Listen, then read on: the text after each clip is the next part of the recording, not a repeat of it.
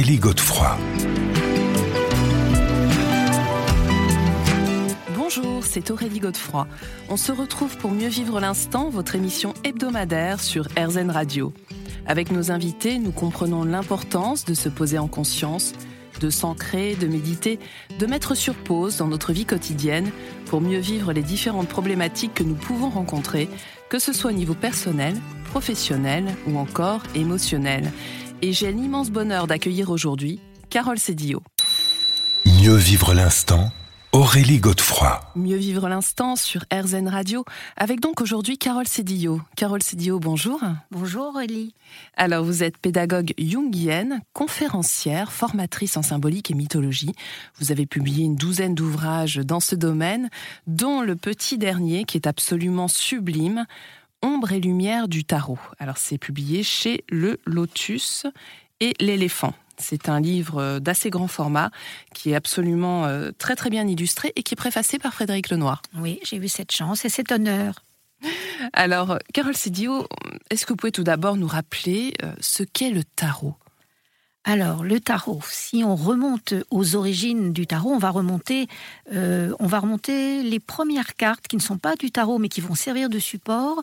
On les trouve vers 1350, 60 et au XVe siècle, en Italie, euh, on va avoir des images magnifiques, en fait, qui sont comme des tableaux. Il y a des enluminures, c'est vraiment magnifique. Et on retrouvera par la suite, bien sûr, interprété, dessiné euh, complètement différemment, mais on pourrait dire qu'effectivement, oui, on, va remonter quand même assez loin. Et puis on pourrait même dire que même avant ça, si on allait, euh, je dirais, à l'origine de l'origine, puisque l'homme a toujours voulu euh, se retrouver, se repérer et donner du sens, donc il a, avec les outils qui étaient les siens à l'époque, il a, euh, il a dessiné, euh, il a inscrit euh, avec de la terre, avec des pierres, et puis effectivement, chemin faisant, on est arrivé à un moment donné où il y a eu une élaboration. Bien, il a fallu le papier, il a fallu le carton, il a fallu la couleur, il a fallu l'imprimerie. Donc, et est-ce qu'on sait qui a écrit, a fait, a dessiné le premier tarot? Non, non, on ne sait pas. Et je pense que c'est plutôt bien de ne pas savoir, de ne pas nommer. Comme ça, ces images, elles appartiennent à, à personne. Oui, c'est une forme de patrimoine. Hein, absolument, absolument. Donc chacun va pouvoir se les approprier. Alors bien sûr, les tarots sont nommés Hein, voilà, ils sont nommés. Le tarot de Visconti Forza, le tarot Mantega, le tarot de Marseille, mais il n'y a pas un monsieur Marseille, bien sûr, qui a euh, dessiné ce tarot. On l'a découvert à Marseille, dans les archives d'un notaire, euh, et c'est pour ça qu'il s'appelle le tarot de Marseille. Mais alors pourquoi est-ce que ce tarot de Marseille, justement, c'est le plus connu aujourd'hui? Est-ce qu'on a une explication? Alors, je ne sais pas s'il y a une vraie explication. Euh, en revanche, c'est vrai que les maîtres quartiers euh, au Moyen Âge étaient euh, basés, si je puis dire, à Marseille. Et que c'était un petit peu là une plaque tournante justement pour tous ceux qui réalisaient les, images. Et que c'est vrai que le tarot de Marseille, il y en a pléthore de, versions. Il y a beaucoup de versions. Mais il y a des, des dénominateurs communs, pardon, qu'on retrouvera tout à l'heure, hein, qu'on va évoquer. Absolument. Et mais c'est quand même celui qu'on utilise peut-être le plus aujourd'hui finalement. Et est-ce qu'il y a une grande différence entre ce tarot de Marseille et les autres tarots? Ou est-ce que le système elle-même alors je dirais que le, système, c'est-à-dire le travail de projection, puisqu'en fait il s'agit de cela, sera toujours le même. Après, ça sera l'appropriation euh, justement de certaines données. Et oui, on va retrouver certaines figures qui sont récurrentes et qui vont devenir des ce que l'on appelle des archétypes, hein, c'est-à-dire des modèles, des références dans lesquels chacun d'entre nous va pouvoir se projeter et peut-être effectivement se les approprier en donnant du sens. Hmm. Donc c'est en ce sens justement que le tarot, c'est un formidable outil de connaissance de soi. Hein. Absolument. Ça veut dire que quand euh, euh, je, vais prendre une image, que je la retourne, bah, bien évidemment, il y a un espace, euh, il y a une temporalité entre cette image et moi. alors seul, ou accompagner, je vais m'approprier qu'est-ce qu'elle veut me dire, quel est ce message que je suis en train de, de me dire, de me donner? Euh, c'est un dialogue avec soi-même, finalement, ça permet euh, de, dialoguer avec soi-même. Et, peut-être d'ailleurs avec plus grand, puisque Frédéric Lenoir dit dans, votre, dans sa, sa préface hein, que le tarot est une manière de se relier à la grande aventure cosmique de la vie. C'est joli. Oui, absolument. Et quand il dit ça, il se relie aussi à la pensée de Jung, qui veut dire que nous sommes de toujours, nous sommes de... de... Voilà, Jung dit une phrase qui dit que nous ne sommes ni d'hier ni d'aujourd'hui, hmm. mais nous sommes d'un âge immense. Donc c'est pour dire qu'effectivement, nous appartenons en tant qu'humains à cette humanité qui est la nôtre. Oui, c'est une façon d'être euh, d'être réunis hein, par le biais de ces symboles aussi à une forme de d'invisible. Et puis peut-être qu'aujourd'hui, finalement, l'être humain a besoin d'une dimension imaginaire et poétique qu'on a peut-être aussi perdue. Oui, on l'a totalement perdu malheureusement. Il n'y a plus de rituel, il n'y a plus de possibilité de, se relier à nous-mêmes via, bah, via des supports comme pourrait être l'astrologie, comme pourrait être la, la mythologie, le yiking. Toutes ces données-là, en fait, euh, ont été maltraitées chemin faisant dans l'évolution, euh, ont été pris pour ce qui n'était pas vraiment dans, le fondement. Mmh. Et le tarot est un magnifique outil de, de reliance à soi-même. Alors c'est ce qu'on va voir dans quelques instants, Carole Cédillot. Mieux vivre l'instant, Aurélie Godefroy. Mieux vivre l'instant sur RZN Radio, votre émission hebdomadaire pour prendre conscience de l'instant présent, avec aujourd'hui Carole Cédillo. Alors Carole Cédillo, on a parcouru un petit peu l'histoire du, du tarot. Est-ce que vous pouvez nous dire quel est le principe, comment ça fonctionne? Alors, comment ça fonctionne? Ça, c'est une question extrêmement euh, intéressante parce qu'il y a des méthodes, il y a des procédés, il y a des processus, et qu'en fonction de qu'est-ce que je veux demander au tarot? Parce qu'il nous est dit que le tarot peut répondre à toutes nos questions et à toutes nos interrogations. Pour autant, comment nous allons formuler la question Oui, c'est peut-être déjà la première étape. C'est la première étape. Parce que, effectivement, quelquefois, dans une question, on a mis cinq questions, donc le tarot, lui, il ne sait pas, il ne peut pas nous répondre. Donc, c'est une invitation aussi à, à, venir nous recentrer. Qu'est-ce que je demande? Qu'est-ce que j'attends de la réponse? Euh, Est-ce que c'est purement euh, euh, du, divinatoire? Qu'est-ce qui va m'arriver? Mhm. Ou alors c'est quelque chose qui vient m'inviter à plutôt mieux me connaître? Euh, Par exemple Eh bien, alors je vais prendre quelque chose de tout à fait basique. Hein. Est-ce que, est que je vais vendre ma voiture? Est-ce que le tarot peut me répondre à cela? Parce que peut-être que... Donc ça, c'est le côté divinatoire, mais pour mieux se connaître, ce serait quoi comme question? mais encore une fois, c'est ça, c'est comme l'arbre qui cache la forêt. Peut-être que j'ai posé cette question, est-ce que je vais vendre ma voiture? Mais que la voiture, elle cache quelque chose. Et que chemin faisant, eh bien, je vais arriver à un autre message je, vous raconte cela comme une anecdote parce que j'ai eu ça dans mes propres formations. Quelqu'un qui a posé cette question est-ce que je vais vendre ma voiture? Bon, bah ok, on demande. Donc il y a du pour, il y a du contre, il y a une interprétation symbolique. Mais finalement, on s'aperçoit que non, non, non, c'est que vendre ma voiture, ça apporte plein d'autres choses. Ça vient me, me, me, me, dire mais, mais quoi de moi et qui de moi? Et comment se fait-il que j'ai pris ce, ce prétexte?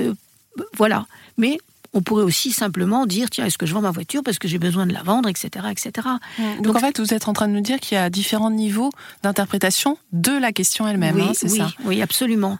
Et c'est ça, et la personne qui accompagne euh, le, tirage, peut-être, euh, voilà, elle doit, euh, c'est là aussi, il y a une fonction qui s'appelle la fonction intuition, qu'est-ce que l'autre demande quand il demande ça. Donc, Et est-ce qu'il y a une manière de formuler précisément euh, en termes de mots, de vocabulaire? Oui, oui, absolument. Et c'est quelquefois on demande à la personne de reformuler sa question, euh, comme ça, ça lui permet de, préciser quelque chose. Euh, donc, il vaut mieux toujours poser une question dans l'énergie du positif, bien sûr. C'est mhm. pas ce que voilà, est-ce que je vais rater mon examen Non, c'est quand même plus intéressant de dire est-ce que je vais réussir mon examen mhm. Et il faut que cette question soit précise, hein, oui. dans la mesure du possible. Oui, quand même. surtout avec le, tarot de Marseille, euh, qui est, je dirais, une proposition symbolique, euh, bon, d'une puissance et d'une richesse. Et c'est vrai que sinon on peut se perdre. Bien sûr. Alors ensuite, donc on a posé notre question, on a ce jeu entre les mains. Comment ça se passe? Alors là, il y a aussi, ce sont des conventions en fait, et à chacun de trouver euh, sa position, si je puis dire. Il ne faut pas faire forcément parce que dans le livre, page 43, il nous est dit il faut faire comme ci, il faut faire comme ça. Bien sûr, on a besoin d'un cadre et d'une structure. Euh, après, c'est c'est comment la personne qui accompagne aussi a ses propres, a ses propres codes. Alors il y a des tirages d'école que l'on apprend quand on est, je dirais, au début de cette initiation. Donc il y a le tirage en croix, le, tirage en fer à cheval, le tirage celtique. Enfin il y a le tirage karmique aussi, j'ai vu. Oui, aussi, oui. Alors celui-là, il vient chercher justement sur une autre euh, réflexion. Euh, et qui amène plutôt l'individu à se positionner c'est un outil là euh, pour cheminer avec soi-même. Et s'il y a réponse, je ne crois pas que le mot réponse soit juste, mais il y a un accompagnement qui permet à l'individu de se mieux connaître véritablement. Mhm. Alors, donc on a bien compris qu'il y avait différentes formes de tirage. Est-ce qu'on peut tirer aussi qu'une seule carte? Oui, oui, voilà, puisque encore une fois, c'est 22 images, c'est 22 arcanes dits majeurs. Oui, on va revenir dessus. Euh, vont nous permettre effectivement de, d'aller à, un endroit. Là, c'est l'espace et le temps de soi-même à un moment donné. Donc simplement pour, euh, et moi c'est ce que je conseille aussi aux personnes qui, cheminent avec moi, tout simplement pour s'approprier la symbolique des images. Tiens, bah, tous les matins, euh, j'en sors une. Voilà, c'est l'énergie de la journée. et puis à la fin de la journée, eh bien, je vais me reconnecter à cette image et puis finalement, qu'est-ce que j'ai vécu? Est-ce que c'était concret? Est-ce que c'était euh, une réalité? Ou au contraire, c'était beaucoup plus subtil et plus à l'intérieur de moi? On se retrouve dans quelques minutes. Mieux vivre l'instant, Aurélie Godefroy. Mieux vivre l'instant sur RZN Radio, votre émission hebdomadaire, pour prendre conscience et mieux accueillir aussi l'instant présent. Alors justement, on est avec Carole Cédillo qui nous parle du tarot, qui est aussi une manière euh, de se connecter à soi-même, hein, d'être dans le présent. Euh, vous nous avez expliqué, Carole, qu'on pouvait le matin tirer une carte justement pour avoir une indication de l'énergie de la, de la journée, mais est-ce que plus globalement, c'est important d'être dans des circonstances particulières? Est-ce qu'il faut créer des, des, conditions pour euh, effectuer ce tirage? Je ne sais pas, peut-être être au calme, méditer peut-être avant oui, alors voilà, je vais revenir sur tout ça, mais je reprends ce que vous avez dit qui est particulièrement important. À chaque fois que l'on s'adresse au tarot, on est toujours dans l'ici et maintenant. Bien sûr, on va se relier à quelque chose qui peut être avant et on ira après, mais c'est toujours de l'ordre de, l'ici et maintenant.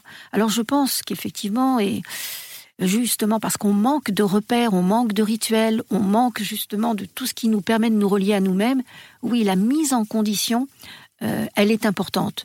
Euh, bon, est-ce, qu'on va sortir son jeu de tarot en plein brouhaha dans le métro euh, Et pourquoi pas Si l'individu que nous sommes. une capacité à vraiment se centrer. Absolument, à, pas se, à se relier. Pourquoi pas? Ça peut être un exercice mmh. d'ailleurs. Hein Mais sinon, c'est vrai qu'il est toujours conseillé d'être dans un état de voilà de relaxation, voire de, méditation.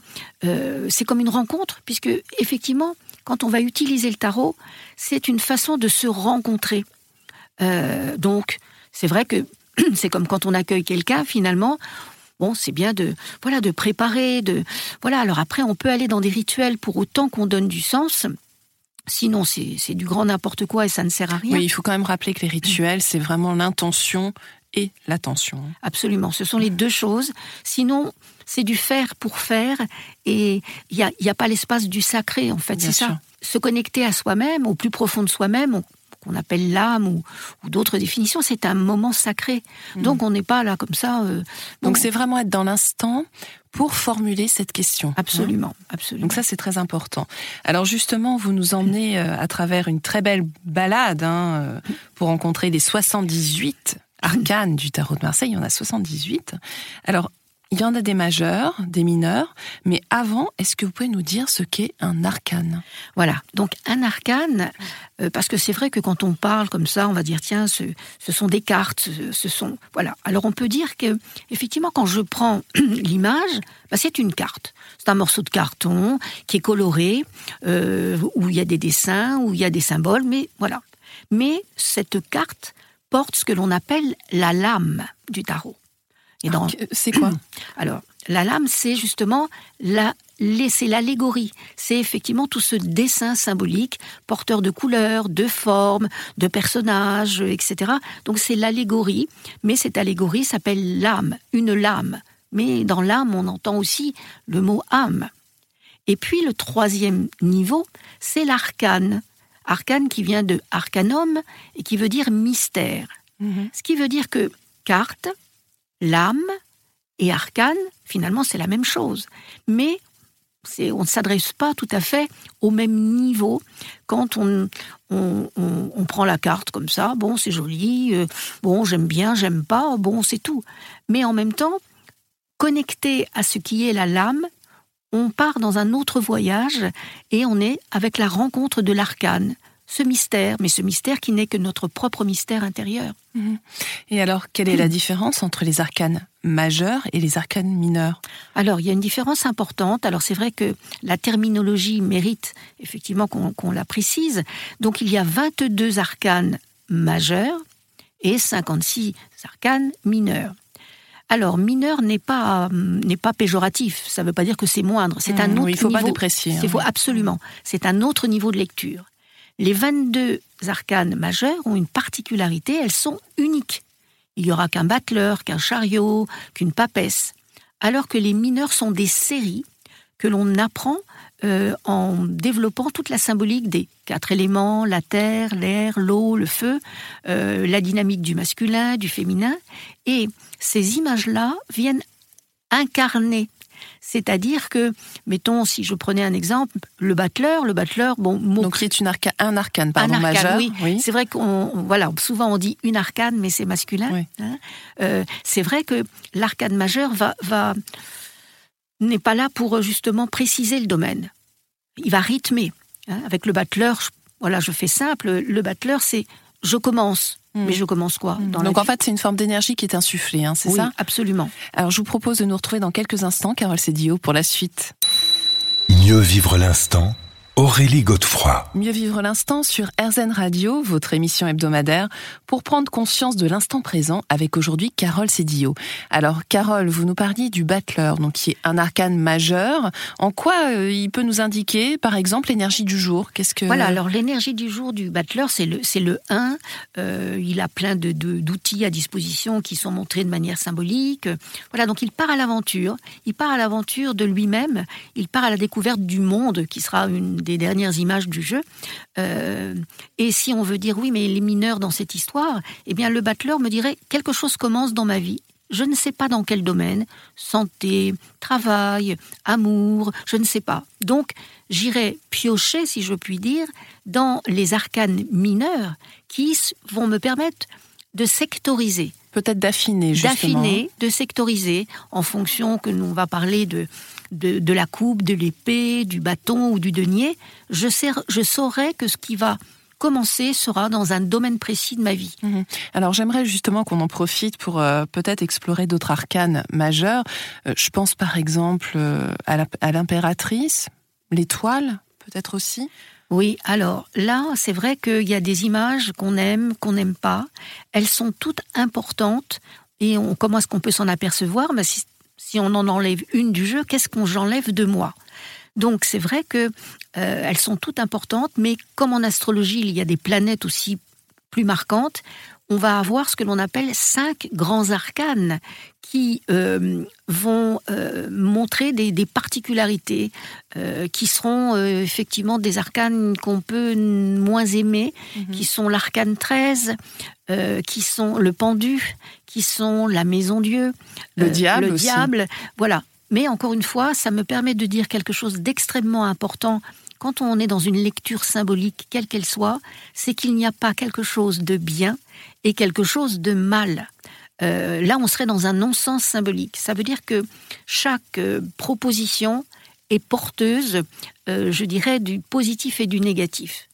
Et qu'en fonction de comment ça s'est présenté dans un tirage ou de ce que je suis en train de vivre, eh bien, j'irai sur le versant plutôt positif ou le versant moins positif. Donc en fait, on en revient toujours à cette question d'ombre et de lumière qui est chère à Jung. Oui, absolument. Hein, parce que écoutez, le soleil, tout le monde rêve d'avoir la carte du soleil, mais le soleil qui réchauffe, il peut brûler. Le soleil qui éclaire, il peut nous aveugler. Donc en fonction du, moment où je, suis, du tirage, de la particularité, eh bien peut-être je devrais interpréter ce soleil plutôt dans son dans sa version ombre que sa version lumière. Et ça, c'est valable pour tous les arcanes, même ceux qui, nous dérangent. Il y a dans les grands arcanes que je viens de vous dire, bah, effectivement, un côté excessivement positif. Mhm. Alors là, on parle beaucoup des, des, figures, des images, il y a des symboles qui nous viennent, mais j'aimerais qu'on revienne quand même aussi sur deux aspects du tarot.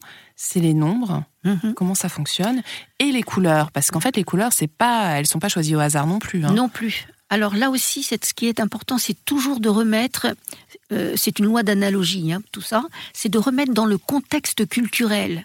Parce que ce que nous allons dire des couleurs dans notre monde occidental euh, ben, ne serait pas le même si je devais parler du, du, rouge, du noir ou du blanc si je suis en Inde euh, ou si je suis dans une autre culture. Donc ça, c'est très important quand on est dans cet apprentissage, de bien remettre ça dans, dans ce qui est notre contexte à nous, et puis, euh, euh, bon, accepter aussi que bah, ailleurs, la symbolique sera différente. Mhm. Et en ce qui concerne les nombres? Alors les nombres, là aussi, la grande symbolique des nombres. Pourquoi les nombres sont mis, euh, inscrits en haut de, de l'image? Bah parce que le nombre, encore une fois, il demande une connaissance. C'est toute la. Si on travaille sur tout ce qu'a apporté Pythagore, par exemple, ben, le monde n'existerait pas si nous n'avons pas cette grande symbolique des, nombres.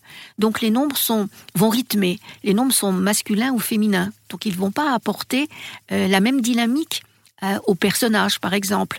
Euh, chaque nombre a aussi une particularité, une spécificité. Donc le, nombre va permettre aussi de mettre une gradation et une graduation c'est-à-dire, alors parce que pour être très concret, euh, bon, avant qu'on débute l'émission, j'ai tiré une carte, vous en avez tiré une, et en fait, vous avez euh, additionné hein, les nombres des deux cartes et vous m'avez donné le, chiffre final. Mais en fait, ça correspond à quoi? Voilà. Alors tout ça, c'est dans la technique, dans, les tirages. Hein. ça s'appelle une addition théosophique, une, une réduction euh, théosophique, et qui va nous permettre effectivement, tiens, cet assemblage d'images est porteuse de, de quelle autre image? D'accord. Alors, on va, on va voir ça dans quelques instants dans la suite de, ce, de cette émission. Mieux vivre l'instant Aurélie Godefroy. Mieux vivre l'instant sur RZN Radio, votre émission hebdomadaire pour prendre conscience de l'instant présent. Et j'ai l'immense bonheur de recevoir aujourd'hui Carole Cédillo. Alors, Carole Cédillo, vous nous expliquez euh, avec une grande pédagogie euh, le tarot, comment est-ce qu'il fonctionne? Alors après avoir vu les différents arcanes, majeurs, mineurs, là on s'était arrêté sur les nombres, puisque comme vous le soulignez, il y a un nombre au-dessus de chaque carte. Et la question que je me posais, c'est effectivement à quoi ça sert? Donc euh, l'exemple concret, hein, c'est ce que je disais, j'ai tiré une carte avant le début de l'émission, vous, vous en avez tiré une, et ensuite vous avez additionné ces deux chiffres. Qu'est-ce que ça nous dit? Ça nous dit que nous avons rendez-vous ensemble, toutes les deux, vous avec l'énergie de votre carte et moi avec la mienne, sur euh, une image qui, justement, parle d'avancer, d'aller vers, de dynamiser, de d'atteindre, je dirais, l'objectif euh, décidé, s'il y a un objectif, euh, d'aboutir. Donc, les, les, nombres qui sont en, en haut sont précieux dans le sens où, effectivement, ils vont pouvoir euh, s'inscrire dans un temps aussi et dans, un espace par rapport à ça. On, aurait pu avoir euh, euh, une image où moi j'étais complètement immobilisée, bon, vous dynamique, et qu'est-ce que ces deux énergies vont donner? Donc il y a effectivement dans cette technique l'idée de on additionne les deux, et mhm. puis on va réduire, voilà, Donc concrètement Concrètement réduire, ça veut dire que si... Là, par exemple, on a le le 15 et le 10. Et le 10. C'est ça 15 et 10, ça fait 25. 25. Il n'y a pas d'arcane 25. Hein Donc quand on dépasse 22, 22 mhm. arcanes majeures, on fait ce que l'on appelle la réduction. Donc 5 et 2, ça fait 7. D'accord. Et ça nous permet effectivement de voir notre je dirais notre capacité à dialoguer, à être, à faire, euh, à rendez-vous vers cette, vers cette image-là. Et, les et ce qui est important aussi, je vais prendre une autre carte, peut-être là ça sera encore peut-être plus clair, qui est l'arcane 11, qui s'appelle la force, et qui n'arrive pas à n'importe quel moment de, de, de 1 jusqu'à 22. Ça veut dire que jusqu'avant cette force, c'est-à-dire le 10, euh, eh bien, euh, voilà, la vie se construit, le, les choses se réalisent, etc. Mais la vie n'est pas qu'un long fleuve tranquille. Euh, donc, il va y avoir probablement dans le cheminement des épreuves, des difficultés, des blessures. Donc, la carte 11 n'arrive pas à n'importe quel moment du jeu, ce qui veut dire que cette force nous sera donnée pour pouvoir affronter s'il y a des difficultés, des épreuves. Mhm. Donc, encore une fois, une carte est toujours avant une et après une autre, et c'est toujours important de la situer justement dans ce voyage, ce voyage intérieur ou ce voyage euh, extérieur à travers nombre de d'aléas de, la vie elle-même, etc.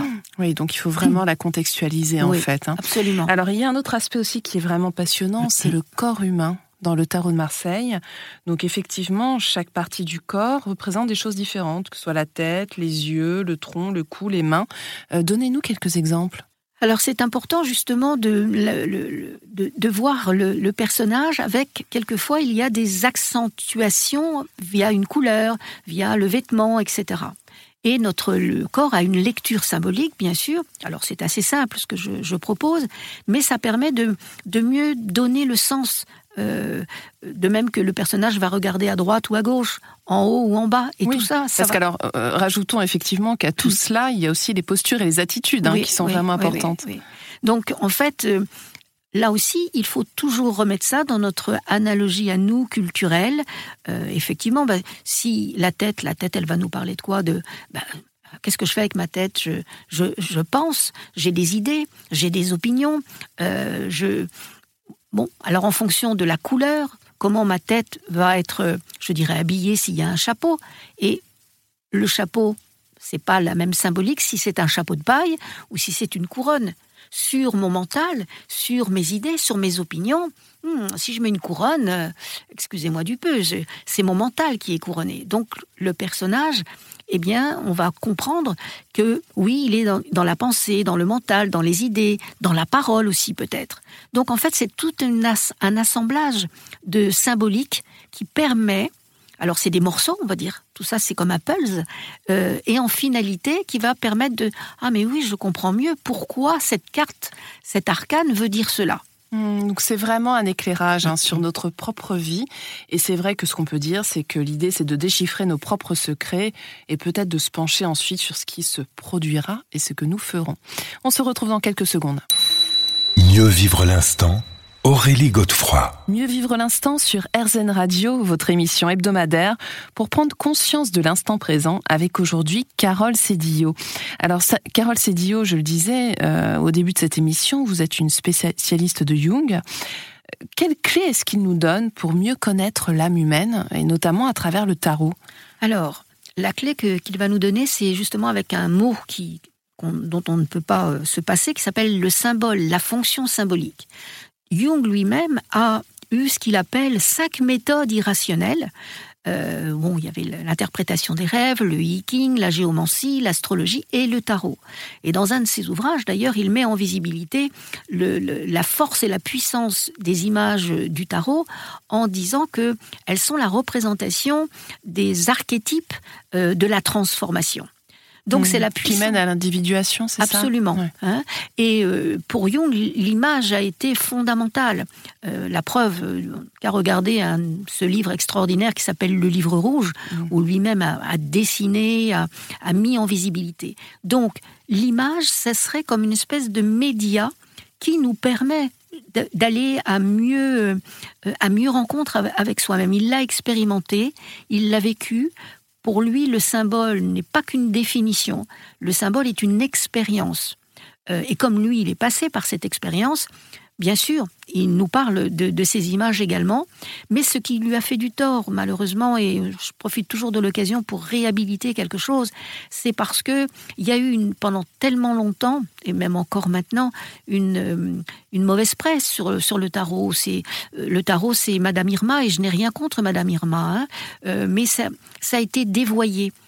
donc c'est comment revenir justement avec ces images, qui pourraient être d'autres images d'ailleurs, hein, qui vont nous permettre effectivement de, de, un contact, un contact avec, euh, je dirais, ce qui nous fait vivre, ce qui nous fait vibrer notre élan créateur. Mhm. C'est notre ce qui projection. nous relie aussi peut-être aux autres. Absolument. Alors justement, on découvre dans le tarot de Marseille les principaux archétypes définis par Jung euh, Dieu, la mère, le père, la maison, l'homme, la femme, le soleil, la lune, entre autres.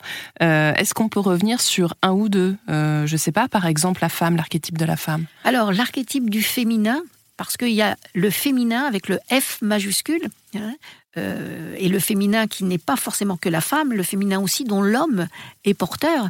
Et dans les images du tarot, ça serait représenté avec la lune. après, on va incarner cette lune. Vous et moi, Aurélie, nous allons incarner la lune en prenant notre place d'impératrice. Et un homme, il incarnera la lune dans sa projection d'homme, dans ce que le, le, féminin pour lui, et aussi dans euh, ce féminin dont il est porteur, ses sentiments, son émotion.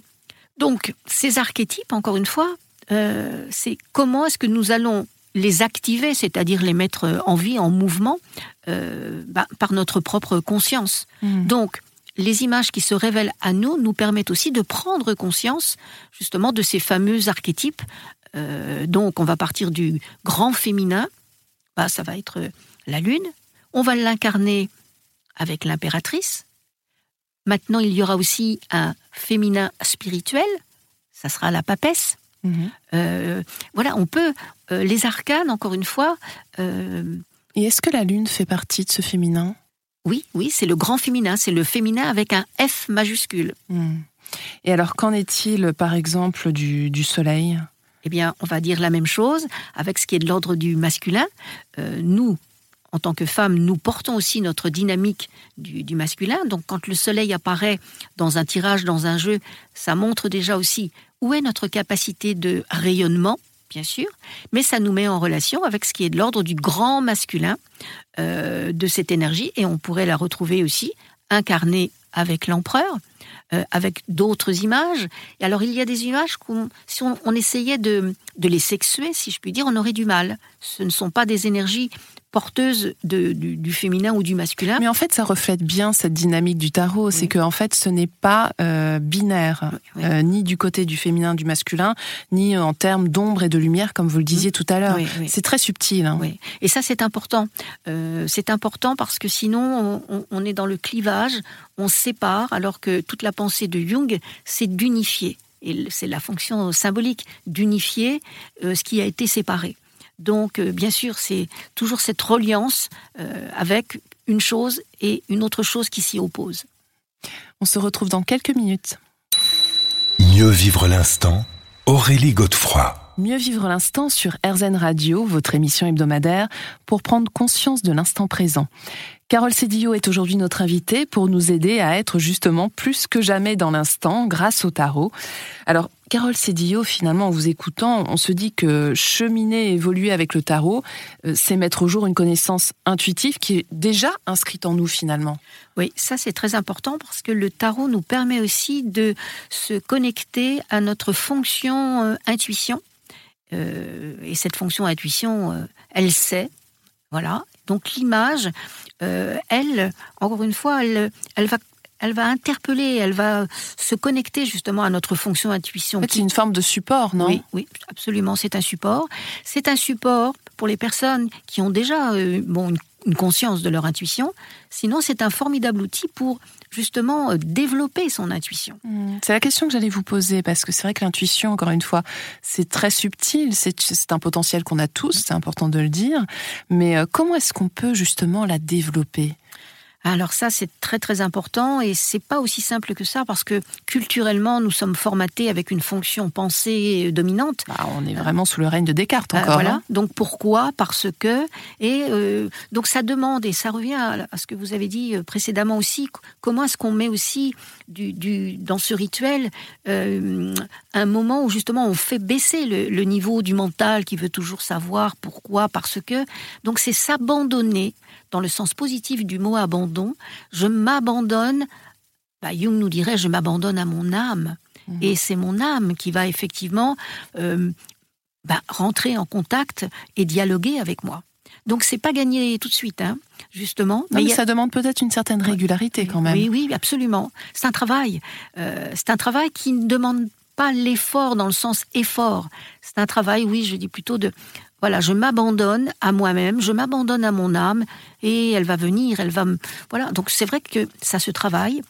via des exercices, euh, via des choses que l'on met euh, à côté, qui s'appellent la méditation, qui s'appellent la relaxation.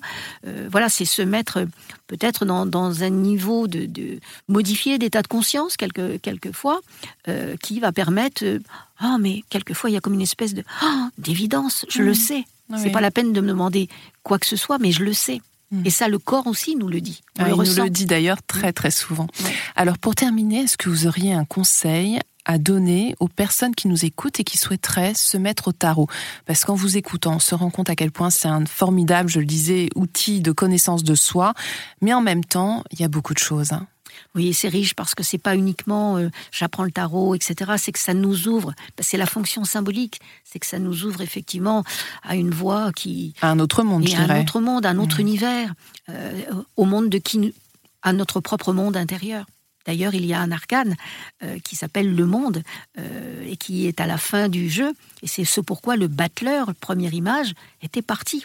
Alors, encore une fois, il ne faut pas être dans un vouloir et être dans des a priori, être...